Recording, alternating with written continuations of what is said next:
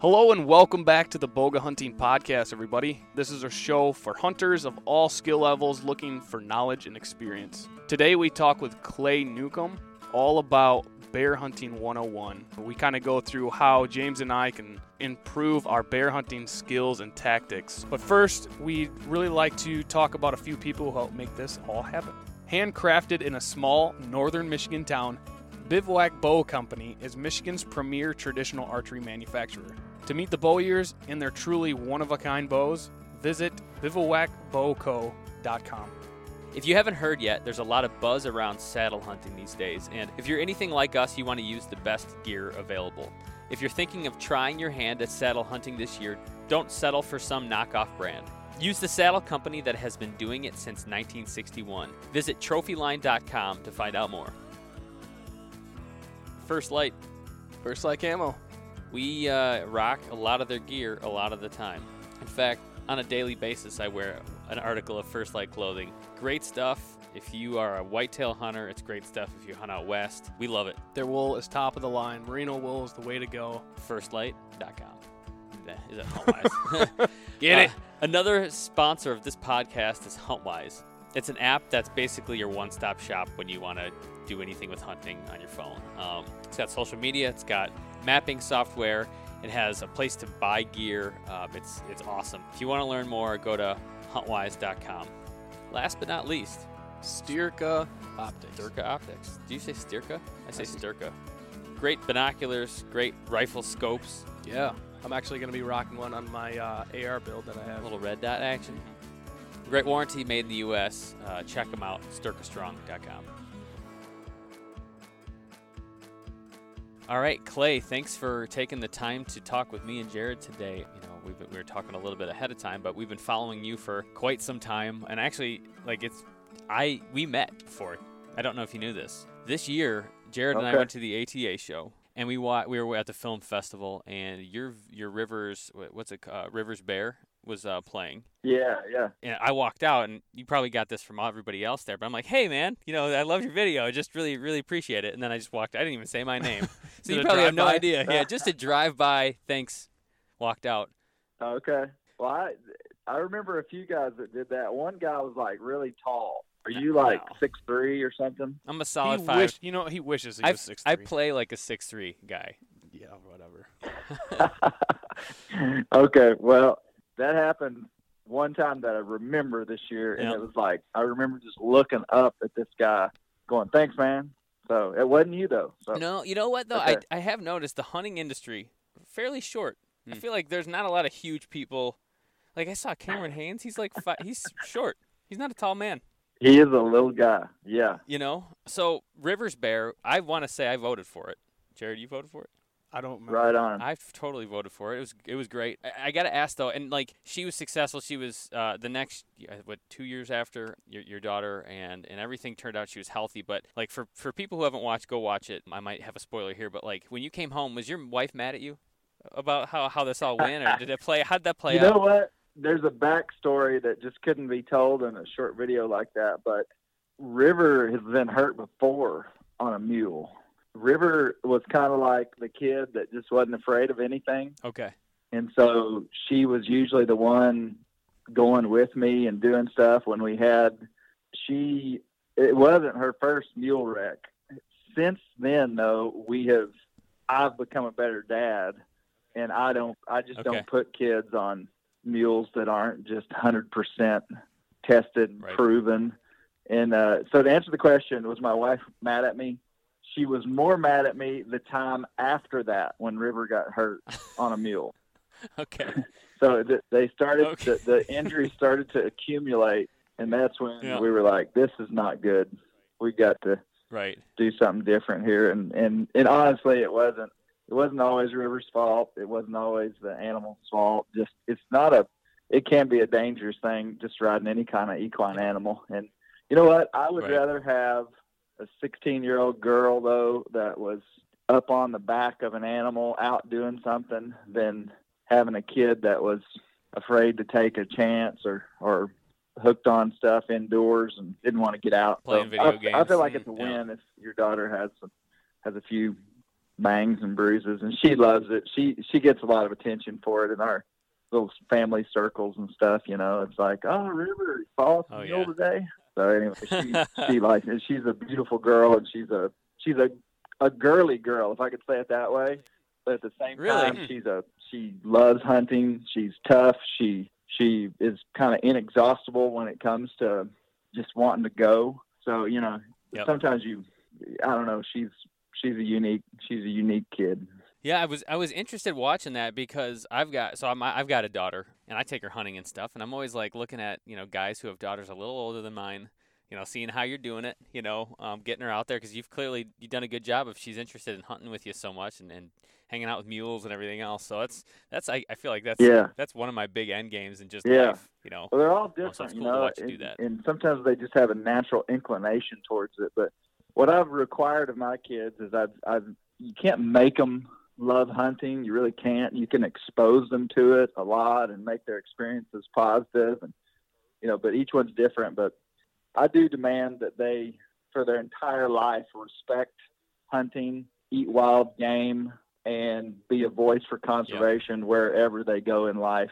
And uh, because my oldest daughter, who's just a year older and year and a half older than River, is not a big hunter. She hunted with me when she was young, killed a turkey, killed deer, but you know she's just not going to be a real Mhm. passionate hunter. But but she will be a positive voice for hunters and conservation throughout her life. I'm confident of that. Yeah, it's a big deal, and and exposing them young.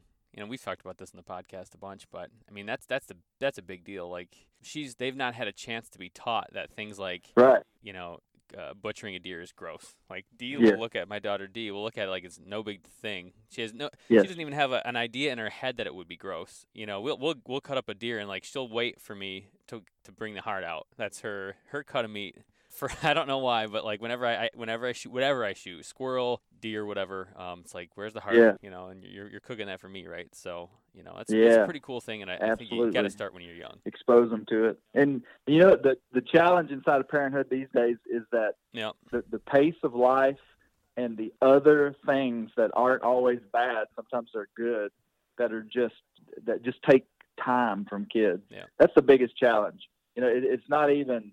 Sometimes it's well. That is that's. Let me just say that is the the big challenge is that they just kids are just so much more busy than they were when I was growing up in the 80s and 90s, you know. So Right. anyway, you just got to prioritize it, you Yeah. know. And that's what we've done as a family is we've our kids play basketball, they play sports, they're in school plays, you know, they they have this robust ex, extracurricular life, but we've just made it a priority that hey, we're hunters, we're going to prioritize our hunting, and so we we still make time for that. And the kids, and there's a little bit Yeah. of sacrifice in it. Like for instance, tomorrow we're squirrel hunting on mules. My daughter had to make a decision whether she was going to Yep. go watch a basketball game that some of her friends were in, and I said, "It's your decision. You do what you want to do." And she's going squirrel hunting. So Oh, that's awesome. Mm-hmm. Well, you know, I, I just I just read this, or I think I read it, or did I hear it on NPR? Anyways, somehow I was listening to NPR.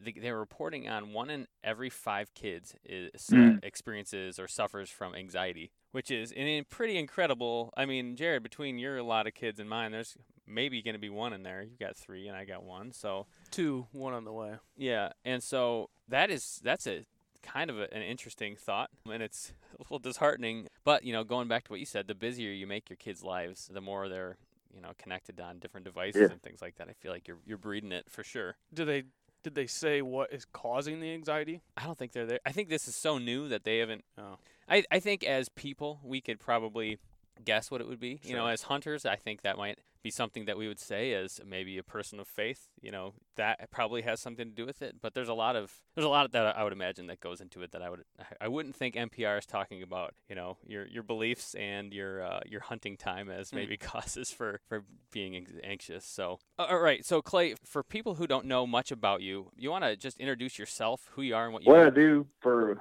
a living is I publish Bear Hunting Magazine, which is a we're a print magazine, been in print for 20 years. I've I have had Bear Hunting Magazine for seven years. We're the only print bear hunting magazine in the world, so we're a Mhm.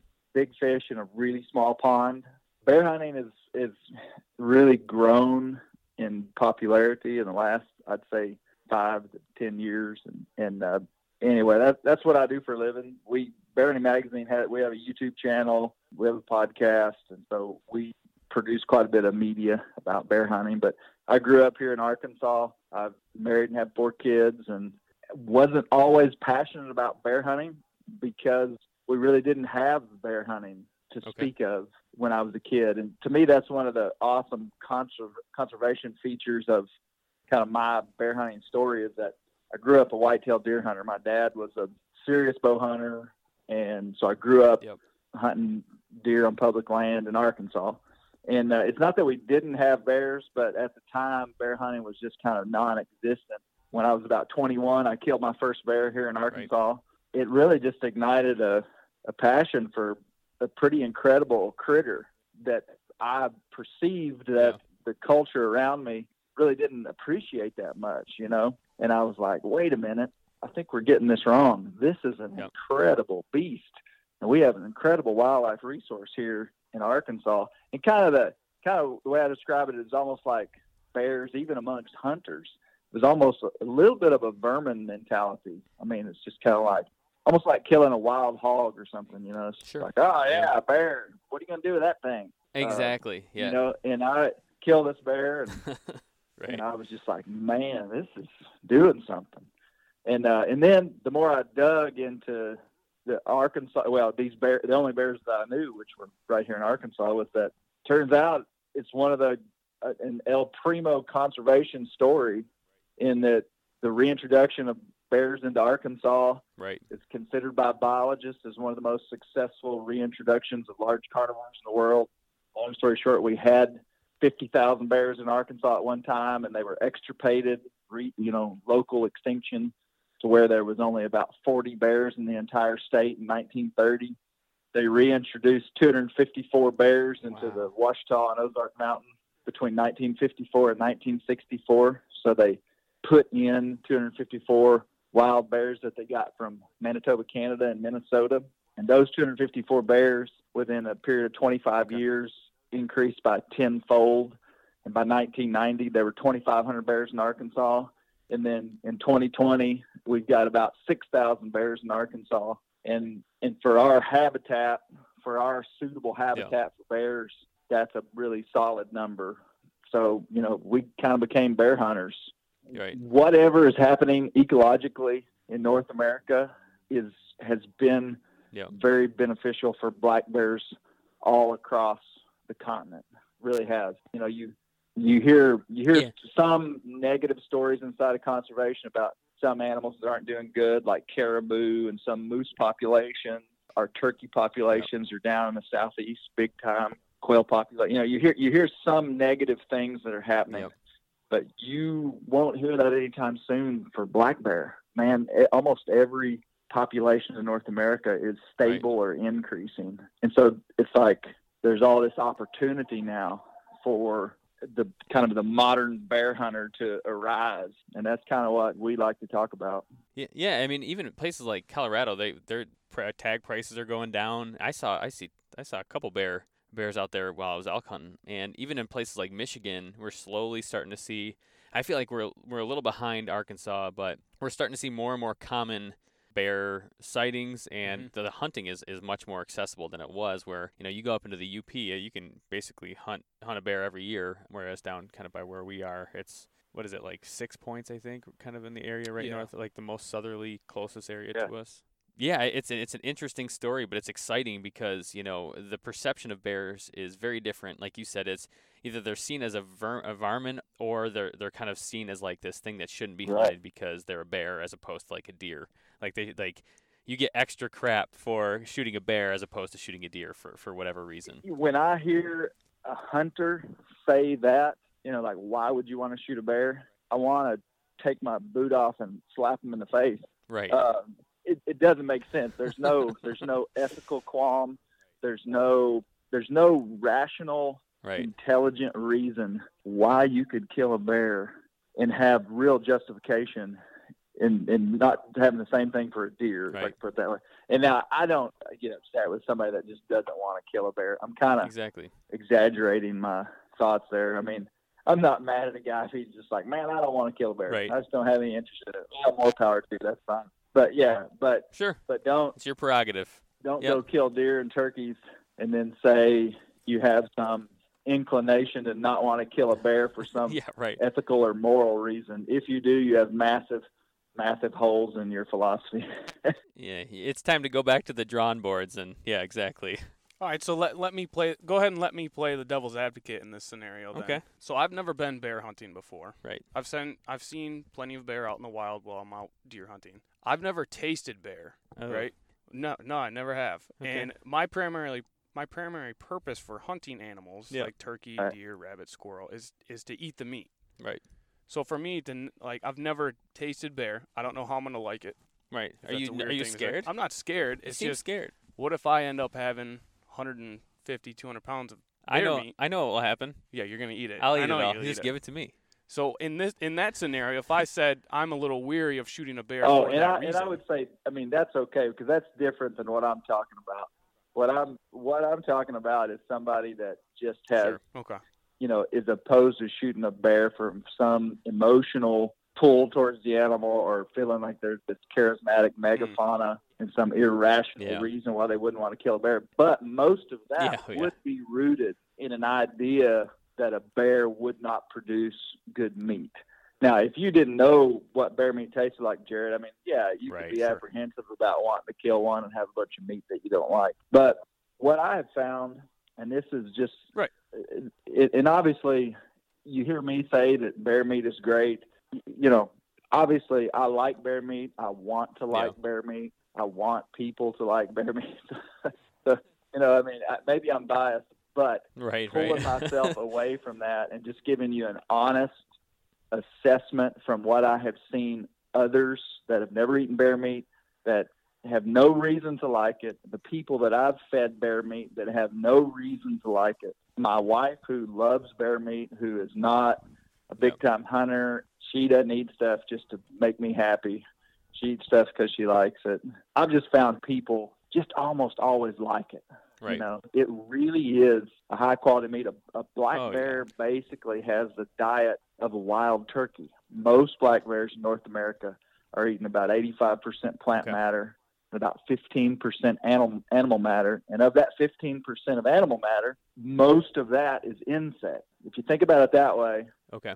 it helps a little bit. The other thing that I say Yeah. is that of all the big game animals that we hunt in North America, we utilize more of the animal in a bear hunt than almost anything that I can think of. And y'all, y'all help me with this. With a bear, 90% of the time, that bear hide is going to be tanned and preserved for that. I mean, okay, and let's Oh, take yeah, that to for whitetail sure. deer. How many whitetail deer Yep. hides are tanned? Hardly. I don't know that I've ever done one. You? I've tried doing one, but yeah, it, I mean to your point, yeah, most of the time they're just discarded. Yeah. Probably ninety percent of black bears that are killed, the hide's going to be tanned. Meat is going to be harvested, just like a white-tailed deer. You're going to have Yep. this meat. But the thing that we're talking about a lot right now is rendering bear fat into oil, a usable oil that is this beautiful. Oh yeah. Yep. It lasts a long time on the shelf without being refrigerated, years actually. We pan fried crappie two days ago with bear oil. And so, you know, what animal are we rendering fat, saving the Oh, hide, man. and using the meat? Right. The answer is not very many. So, you know, t- to me, that's an argument for being being able to. That's a great point. Well, and even Yeah. to add to it, even to add to it, I mean, you got the skull, which I'm for Exact- sure gonna bleach, get a bleached skull. And you know, in your video, your daughter has uh, a bear claw necklace, which I'm totally Right. would totally get. You know, give to my daughter uh, something like that. So I mean, Yeah. you're you're Yeah. truly using almost all parts of it. we really are. So now, like up to this point, though, I feel like I'm I'm a little bit less than a man, and here's why: I've been eating someone else's bear meat. I I have no I've never I've never gone bear hunting, but Jared and I are, are working on working on a, a bear hunting plan for this year, Mhm. and and which is one of the reasons why I want to have you on. Other other than you know a whole ho- host of other reasons, I want to talk to you about bear hunting. Like for a guy like us, you know, I, I shoot a trad bow, Jared shoots a compound. I know you do a little bit of both. I feel like you're the perfect guy to talk to. We're looking to, to go someplace in Michigan. You know, what advice would you have uh, for for guys like us? Up in Michigan, you've got quite a few options. Michigan's actually a good bear state. You know, I think you guys are harvesting well over 1,500 bears a year, sometimes maybe even 2,500. Pretty big. I mean, there's a lot of bears in Michigan, a lot of bear hunters. You're able to hunt over bait Yeah. in certain areas, able to use hounds in most areas. You know, what what method are you wanting to use? Are you, are you wanting to just like hunt them? Because there's three things you can do with a bear. You can still hunt a bear or tree stand hunt a bear like a deer. Number one, uh, you can you can use bait or you could use hounds in Michigan. Like what what are you thinking? So we're looking at either bait or hounds. Um, obviously, we'd go through through an outfitter or a guy that runs hound, dogs or, or whatever. And so, you know, I know I, I had a sense of you know still hunting and stuff. I don't know how many people around here actually do anything like that. I know one buddy of ours uh, does a little bit of like stand hunting, um, Mhm. but you know, for us, for for guys that have you know maybe a week to do something like this, um, and it's you know we'd be hunting. Yeah. it, like s- Yeah. eight hours away if you go from where we are to the UP. So Yeah. it's it's like we're yeah, we have we're kind of limited. So probably dogs are bait. I think you're right. I think very few people would be doing like a spot and stalk or still hunt for bear up in that country just because of how thick it is. And and therein lies the reason Right. that bait and hounds are legal. And now, as I understand it too, in Michigan you can bait bears on public land. Is that your understanding as well? That's my Mhm. understanding. We might we'll get a lot of corrections if not, but I, that is my understanding. Yep. Like in Arkansas, we can't bait on public land. We we Right. bait on private land. I think you can bait on public land, and at least in areas that it's open. Man, if you had a week, if you had Yep. seven full days to hunt, here's what I would advise doing: finding the the most remote, furthest away from road area that you could find. So you know that would be if you've never been up there, didn't know what was going on. I mean, I would just Yep. be looking at aerial topographic maps online and just trying to find a place that's just a long ways Yep.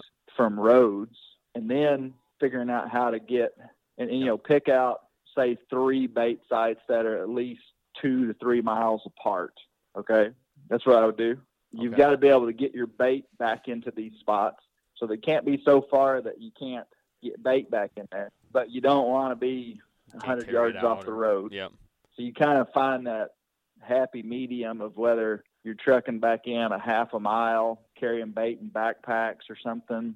But that's probably in the neighborhood of what you would want to do. I've heard of guys using bikes with some kind of little trailers. Yeah, those things you pull your kids around in, Jared. You know, those uh Yeah, those bike uh, trailer things. Yep, yep. I heard of a guy that sent us uh, some photos from up in the UP that found a big roadless area up there, and they used bikes to bike back in like four or Mhm. five miles, and then they set up bait and killed bears Yeah. and uh, quartered them up and brought them out of there. Yeah, it, it. Now I don't know any of that country really. I, I have been up there uh, in the UP, but I, I don't know any of it real well. But so you know, once you establish where you're going to bait, I would I would have there are two of you hunting, I'd have at least three baits, maybe four if you could find the spots. At least half mile off the road, further if you could. Yep. Set up on some kind of natural pinch point, like if there's a edge of a big swamp where you're finding deer trails and game trails, you know, something funneling animals through an area, put your bait there. I would start off the bait with some high powered commercial scent. I think I think that's Okay. key. That commercial scent in. Just has so much more scent power than any kind of natural food. If you're trying to get them to come in quick, you know, you'd be on a short time Yeah. budget there. You know, you need bears to find it. I would Yeah. I would use some commercial scent and then I would just put out as much bait as I could put out. Corn, dog food, bread, fryer grease, cookies, just anything you could Anything in particular you like the best? sometimes these bears are a little bit different. So I'm a little bit hesitant saying what would work up there. I do know guys up in Michigan sometimes use oats and Okay. grease a lot. If you did that down here in Arkansas in the fall, J- Jared got through college if in you oats did and that down here, I, I don't think you'd have as good a success as they do up there. But anything that would make a human fat, a bear would love. So bread, pastries, Right. you know, I mean, right. bears love corn, just dry corn. Beer and pizza. That's a weird thing to think about. It, a bear Oh yeah, corn pile. oh yeah, they, they'll hammer it. Interesting. Um, Okay. and yeah, and don't overlook the easy stuff, which might be oats, just dried oats, like you'd feed a horse or something. and then put up a camera, set out Yep. your bait, and then just go check it every day until you get a bear coming in. When you get him coming in, hunt him. You know, hunt him like a deer. Use the wind to your advantage. You know, you set your baits in such a way. You know, Yep. you think about it just like you're hunting a deer. Like if there's going to be a deer standing right there, well, I need to be on the preva- Sure. the downwind side of the prevailing wind. You know, there's a 60%, 80% chance that the wind's going to be blowing out of the southwest during that time. So, okay, so I need to be sitting over here. I mean, that's kind of what you have to base these stands off of is prevailing wind for the time period. And then if you go in and it's different, you know, you can try to move around and do some, you know, set up on the other side. Or if you're in a tree stand, maybe you can get away with it. You know, you just never know. How, how sensitive are they to to scent? Like I know that they're you know great great noses, right? But like if I'm if I if I get up there right and I'm and uh, bear in mind like we're in Michigan, Right. so like our deer are hypersensitive to smell. But like say we're coming in and we realize the wind's out of the wrong side, we walk around the bait pile and try to set up on the other side. If a bear comes in and catches our our track, is he going to be gone or is Probably that really not. kind of You know, bears have a really odd response to human scent when they are around bait, and it's it's individual for each animal. But a bear is going to know that there's a human involved with that bait. Yeah. And a bear is a is a predator, so he does not Right. have the same flight response that a prey animal has. You know, a deer has one option for when it smells a predator, and that is to fly, to leave. You know, flight response. A bear is a naturally Yep. a top predator, and so yeah, heck yeah, he's going to run from you most of the time or, or avoid you. But sometimes that food, you know, th- they're them wanting to eat will override that fear of man, and they'll come creeping in. They might be spooky, they might be looking Right. around, they might, but they might come in. I mean, most of the bears that I would say that I've killed over bait have smelled me before I killed them. Now, the big ones, and this is where it gets kind of finicky. A big, older male is probably not going to play any games with you. If he comes in and smells you at that bait and he knows you're sitting over there, he is most likely not going to come in. But man, I've killed big ones that Right. knew I was there and came in anyway. And every part of the country is different. Usually there's a Yeah. correlation between how much exposure that animal's had to humans. Like if, if they've had a lot of, of exposure to humans, they're very spooky.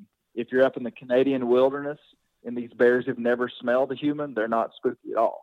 Basically, you just try to take care of your scent, just like you were deer hunting. But they're not gonna be Yeah. just like a deer. Like like if I hiked back, if I had planned to hunt a bait, if I had seven days to hunt or six days to hunt, and I planned to hunt a bait, and it Yeah. was really my only option, and I went back there and the wind was wrong, and I mean, I would probably just hunt it, just be like, I'm just gonna see what happens.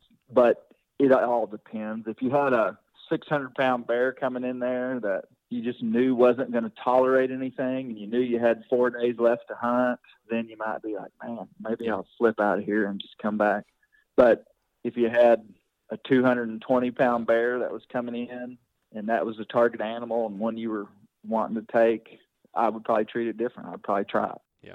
Just kind of take your chance. Yeah, are you are you a big uh, are you a big scent spray killer? Spent, No. scent killer spray I guy, or you? a- okay, you I think it's either. one of the biggest hoaxes in the outdoor industry. This is a debate we have internally. I'm with you, but we have a we have a debate Oh, between man, us. No, and- you know what? I grew up. I grew up with uh, my dad in the in the '90s when all the scent elimination stuff came out. Yeah. and we were religious about scent Yeah, control yeah. to the T, man, to the T for our whitetail hunting for years. My dad still is. And one day when I was about 25, I just said, "Man, I'm going to quit doing this. right. This isn't any fun. I've killed more deer since that day than I did before when I was doing scent control. I just started hunting the wind. And there are probably times when you can contain your scent and maybe some of that stuff might help you. Sure. But the way that I hunt, rarely would there ever be a place where it could help me. I've I've used ozone extensively and have just had I mean I could just tell you story after story of times when everything was right for that ozone to work. And this is with whitetail deer and bear, Okay. and it didn't. Really? Deer comes in, blows. Uh, that's been my experience. Yeah. Now, there's some guys that just swear by it. Yep. And uh, and I know some really good hunters that have had the same experience with me. They're just like, man, it doesn't work. It just doesn't work. Right. It, in a- in a laboratory with ideal conditions, the science is there, and it and it would work. Sure, it makes total sense. but why? right. very rarely out there in the field, sitting in a tree stand with swirling wind, critters coming from any direction, I have found it just not to work. Yeah. So to me, it's a pretty low priority when I hunt anything, whitetail deer, bear, or anything. I just, I just don't think it works. Yeah. Now, for the for the guy that's listening in, you know, it's important to point out there are really two times to hunt bears, right? For the eastern side of the United States, pretty much primarily primarily it's it's fall hunting. Uh, but you get out west and you get up into Canada, you've got a spring season too. And what are the different ways that you hunt maybe a spring bear versus a fall bear? So there's about nine states in the U.S. that have some type of spring bear hunt. Mhm. Most, almost all the Canadian provinces, except for one, I think, have a spring bear hunt. So spring bear hunting is, is a little more limited. You know, it's just a different food source. That the only difference between fall and spring bear hunting would be the food source that the bears were hitting. Yeah. You know, bears are coming out of their dens in in April and May, most places and and they're keying in on the only food source that's available during that early period of time, which Yeah. would be green vegetation. You know, no berries have made yet. You know, the leaves are just popping out of the trees. They hadn't had time to produce fruit. You know, so Yeah. In the er, in the spring, you're keying in on green food source until the insects start to pop pop out and the first berries start to come ripe, which would usually be in June Yep. in some places. And now a lot of guys are hunting over bait in the spring too. And so a bear is using that bait site essentially like he would use a green patch that he was feeding on. I mean, they're they're just trying to eat a lot, you know. In the fall, same story. The fall, different stuff is available. A lot of the berries, you know, the blueberries and all the raspberries and different things are coming in in the late summer. They're feeding on those. Some bear seasons start up in August. The reason I mentioned berries Yep. is that some of the some of the bear seasons open up in August, and you're hunting bears on blueberries. They'll feed on blueberries through September up in the northern latitudes. In the southeast, and heck, even up in Michigan, in different places where there's oaks, hmm bears are going to heavily key in on acorns. If you're hunting bear over natural food source, you just it's pretty it's pretty simple. You just find their what kind of food that they're after. Find that. Now, as far as baiting in those two different times, to me, there's not that much difference. You could probably nitpick the differences in the way that you would bait in the spring and fall. And I've read some articles about oh, you use you use this in the spring, Yeah, you I've use this in the fall. Yep. I think I have found none of that stuff to hold real universal truth. Sure. Bears are just hungry, you know, and, and maybe there's stuff I don't know, but I haven't found that to make much difference in spring or fall. What you're feeding them, you're still you just they're just trying to gather calories, you know. So for So for that answer your question? Yeah, that's actually exactly what I was was kind of looking for. Now, for a guy, if you ask a whitetail guy, you know, what is the tell me the ideal day for hunting? You know, they maybe they describe like a November 7, it's 30 some degrees, it's crisp, you're sitting out there in the morning, whatever. What is the like the ideal day? What does it look like? Like if you had to pick one day, one set of conditions, what would it look like for for bear hunting? Yeah, that's a that's a great question. That's a good, insightful question because this is what I had to learn. You know, I didn't grow up spring bear hunting or hunting up north mm-hmm. for bear. Yeah. So when I first really came into kind of the national bear hunting world or the, the bigger bear hunting world out of Arkansas, Mhm. I kind of had to make sense of what was happening in the spring. And we'll, I'll start with spring. Yeah. I would hunt May the twentieth. May the twentieth. Ooh, that's one. uh, You know what? That's one day away from I think a perfect day. The nine- the Boom. 19th. Good job. Yeah. Good job. Uh, and I'll tell you why.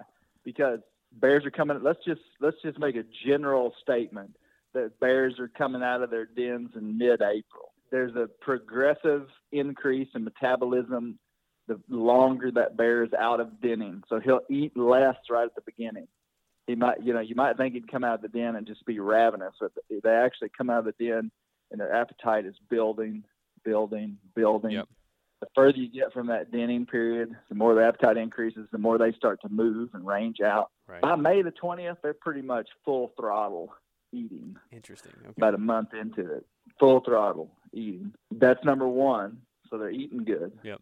Number two, the bear rut is I could nerd out on the bear rut, uh, but essentially it's an elongated rut that lasts a long like several months. Interesting. But the peak of bear breeding and a lot of the research across the country is about mid June. okay.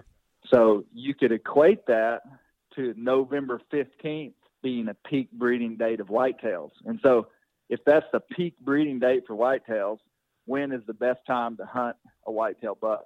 It's probably a couple weeks before exactly. that, right? Right when they're looking. Yeah. You know, the last 10 days of October, the first 10 days of November. That's when I I want to I actually want to hunt a whitetail deer the last 10 days of October. That's been my sweet spot. Yep. Well, May the 20s of May to me are the 20s of October for whitetail. okay. That make sense? Yeah, it does. So you got bears that are on a feeding pattern that aren't fully rutting, but the rut is influencing them some. Gotcha. So you might be sitting on a sitting somewhere and have a boar come in with a hot sow, Yep. and it's just like a crazy rut hunt. Bears fighting, bears breeding, new bears coming in. yeah, seeing some of that even in the videos you're putting out, fighting and chasing around. That's awesome. But you might find a boar that is totally uninterested in female and is just trying to put on weight for the rut. And that's a good bear too, because man, if he's there coming in every day, they can be really predictable during that time, a big boar. Yeah. And so that that last twenty days or last ten days of May is kind of a mix between finding one on a heavy feeding pattern and one on a rut pattern. But by the time mid June comes around, it's just like the whitetail rut. Man, okay. you may have a big boar on your out in that green patch today, but tomorrow he's three miles away chasing a sow. Yeah. Now that can work in your advantage though. So I'm not trying to discourage somebody from hunting in June right. because you may be three miles away in another green patch and he shows up for the first time. You understand what I'm saying? Mhm. Yep, exactly. Yeah, that that's the interesting thing. It's like kind of that point you're I mean anything can happen, which is kind of some of the fun during the the like the once you get into more in no, November for whitetail. It's like when you're out there, you almost can't go in because at any point some crazy thing might happen. It seems like that's true for for July or, or June bears. That's true. And and here's the deal though, is that I've said in June waiting for that crazy thing to happen and it never happened. Right, right. you know, and so that's why I go back to that late May hunt, and that's kind of the sweet spot for most out. I think a lot of outfitters would tell you that the 20s of May is some of their best hunting. Yep. But it's I've had great hunts in late June. The, the other thing that's happening is that the further you get into the spring, the more natural food is coming available, and so whether you're hunting over bait or whether you're hunting natural food source, Mhm. more natural food available is negative More competition. for finding a concentration of animals. Yep. You understand? So, you know, so the further you get into the spring, there's more insects, there's more grass, there's more berries, there's more places they can be. May, in a lot of where these bears are, the, the tops of the mountains haven't greened up. There's not as many insects. Yep. There's not as much diversity of vegetation that's available. And so when you find one, he's probably not going very far. Yep. Now, Yeah. judging a bear. I mean, first off, there's I, I, to me it seems like there's really two judgments you make: male or female. You know, boar or sow, or and, and then you're looking at trying to figure out size. Uh, what what kind of characteristics are you looking at to, to figure out first off male or female? bears are one of the toughest animals to judge of the big game animals. You know, they don't have horns. Mhm. Their body is covered in thick fur that hides a lot of the features of the body. They're a dark animal too, like a, a, a light colored whitetail. You can see the ripples in his shoulder. You can really get a look at his body and, and discern some of these maturity characteristics. A bear is kind of like a big fat something wearing a big black trash bag Right, right. you know, and you just you just you just sometimes have to really pay attention to the nuances of what you're seeing, or you can make a mistake. Scale's the biggest place that people make mistakes, and I to this day am capable of making a mistake Yep. and have. You know, you see a bear and you're like, "Holy cow, that's a big bear!" Right. His belly's low to the ground. His ears appear to be far apart. You know these these things that we say, and you shoot it, and it's a 150 pound sow that had the maturity features of a sow. You just thought she weighed 200 more pounds than she did. Right. That happens, man. I'm I'm telling you. But So the things that I would look for would be if you have any scaling system, and if you're hunting over bait, you're probably going to have you're either going to have a barrel, you're going to have something in front of you. A bear that's 36 inches at the shoulder is going to be a big, pretty mature male. And, and, a, and a 55 gallon drum is 36 inches tall. If that bear is truly standing side by side with that barrel and his shoulders, and when I say shoulders, I don't necessarily mean the top of his guard hairs. Okay. Because you got to remember that those guard hairs are sticking up higher than his shoulder. Right. So if his guard hairs are above the top of that barrel, that is a bear that you would probably shoot almost anywhere Right. in the world. Yep. Now that bear could have a lot of. He could be thin or he could be fat.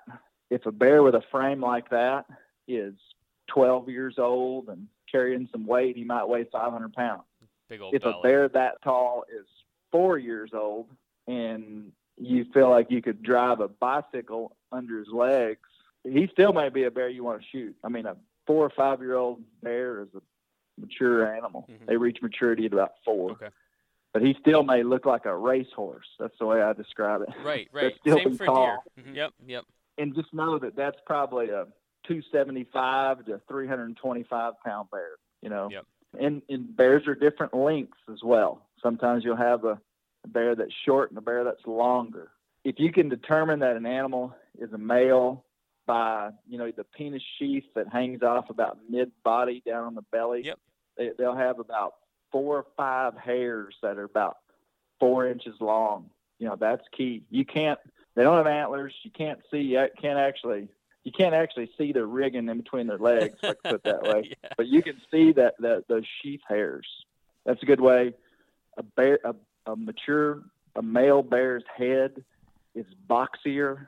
It's his nose is more square. He just he looks like a Rottweiler dog. Right. You know. Right, round. Where a Yeah. Female, female's going to have a little bit pointier nose. Most females, Mhm. a little bit pointier nose, a little bit daintier features in general.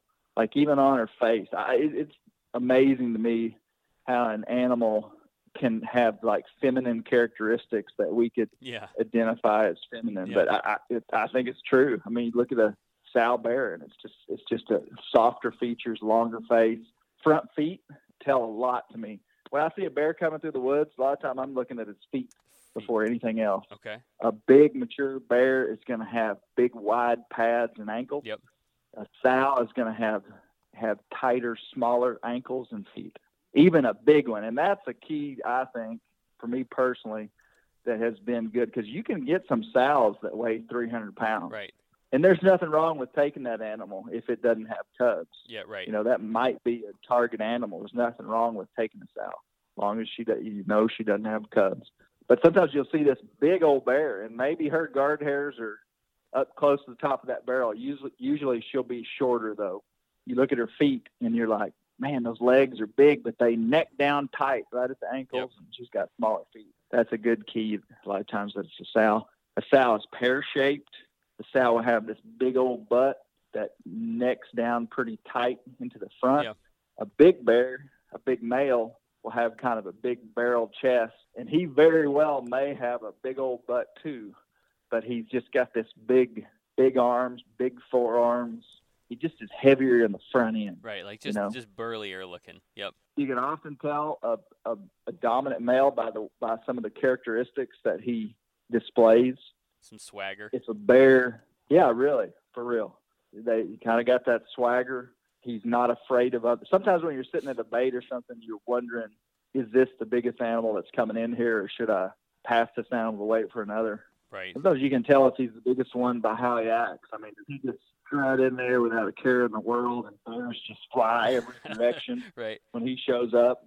Most of the time, he's going to be the dominant animal there, the biggest animal. You, you know, You know, I, that's I've, an you shoot. I've been friends with Jared for a long time, and I feel like when you walk into a bar, Jared, you got that Bruin bear strut. When you walk in, you're waiting for everything to go flying out of your way.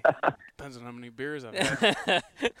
You would be the first one shot. Yeah, that's right. you would be the Sure. you'd be a trophy, Jared. Uh, nothing on that. Uh, so you know you're you're giving us a lot of you know there's so much to cover that we could do you know 10 podcasts uh, but one one thing i wanted to cover and then uh, b- before we wrap up is you know, biggest mistakes. So guys like us clearly don't know much what we're talking about. I've been listening to your podcast, just listen to the kicking the bear in the ep- uh, face episode, which is great. But but like for guys like us, you know, going out, what's the biggest mistake uh, that we're gonna likely make, and, and how do we avoid it? Good question. Are we are we talking about doing like a do-it-yourself bait hunt, or what? What do you think? Is that what the context is? I think so. Yeah. What do you think, Jared? Yeah, that sounds Yeah, it sounds all fair. You know, I think biggest mistake.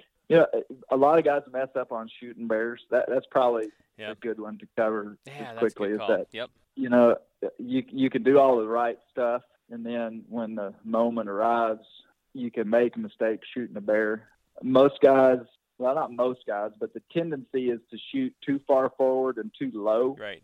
on a bear because we've been taught to heart shoot whitetails with archery equipment. Yep. Because they jump the string, you know, so it's like man aim low. Well, with a bear, you've got this exaggerated hide length that makes up the bottom surface of the silhouette of that animal. Know, you got this hair and hide, and then you've got fat, Yep. a big layer of fat, and then you've got the chest cavity that starts. I've had multiple guys have seen it where they've shot too low and just did a brisket shot on what would have been equivalent to a heart shot on a whitetail. Yep. There's no reason to aim real low on a bear. Now, you sure as heck don't want to hit them high.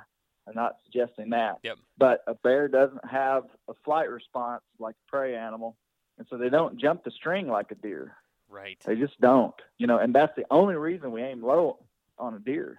You're tra- you're anticipating him going down. Yep. And here's that string drop, you know. So don't aim too low, and don't be afraid to hit him a little bit far back. I've heard people say that a bear's vitals are far back in their body, Mhm. further back than a deer Yeah, I've heard that too. and I like that because functionally that gets you to the place of accuracy, which is aim just a little bit further back. But as I've done research on bears that I've killed and looked at them, the vitals aren't any further back, but their leg is further forward on their body, their front leg. That makes sense. Yep. Like a whitetail deer, his neck comes down and he's got this brisket that protrudes forward. You know, the brisket tucks in, and then three or four inches back, his his leg comes down. Do you follow Yep, me? Exactly. Yep. A bear, if you started at his chin and just dropped down his neck, if you're drawing a line from his chin to his neck Mhm. to his chest, there's no brisket that protrudes out. Just flat. Yep.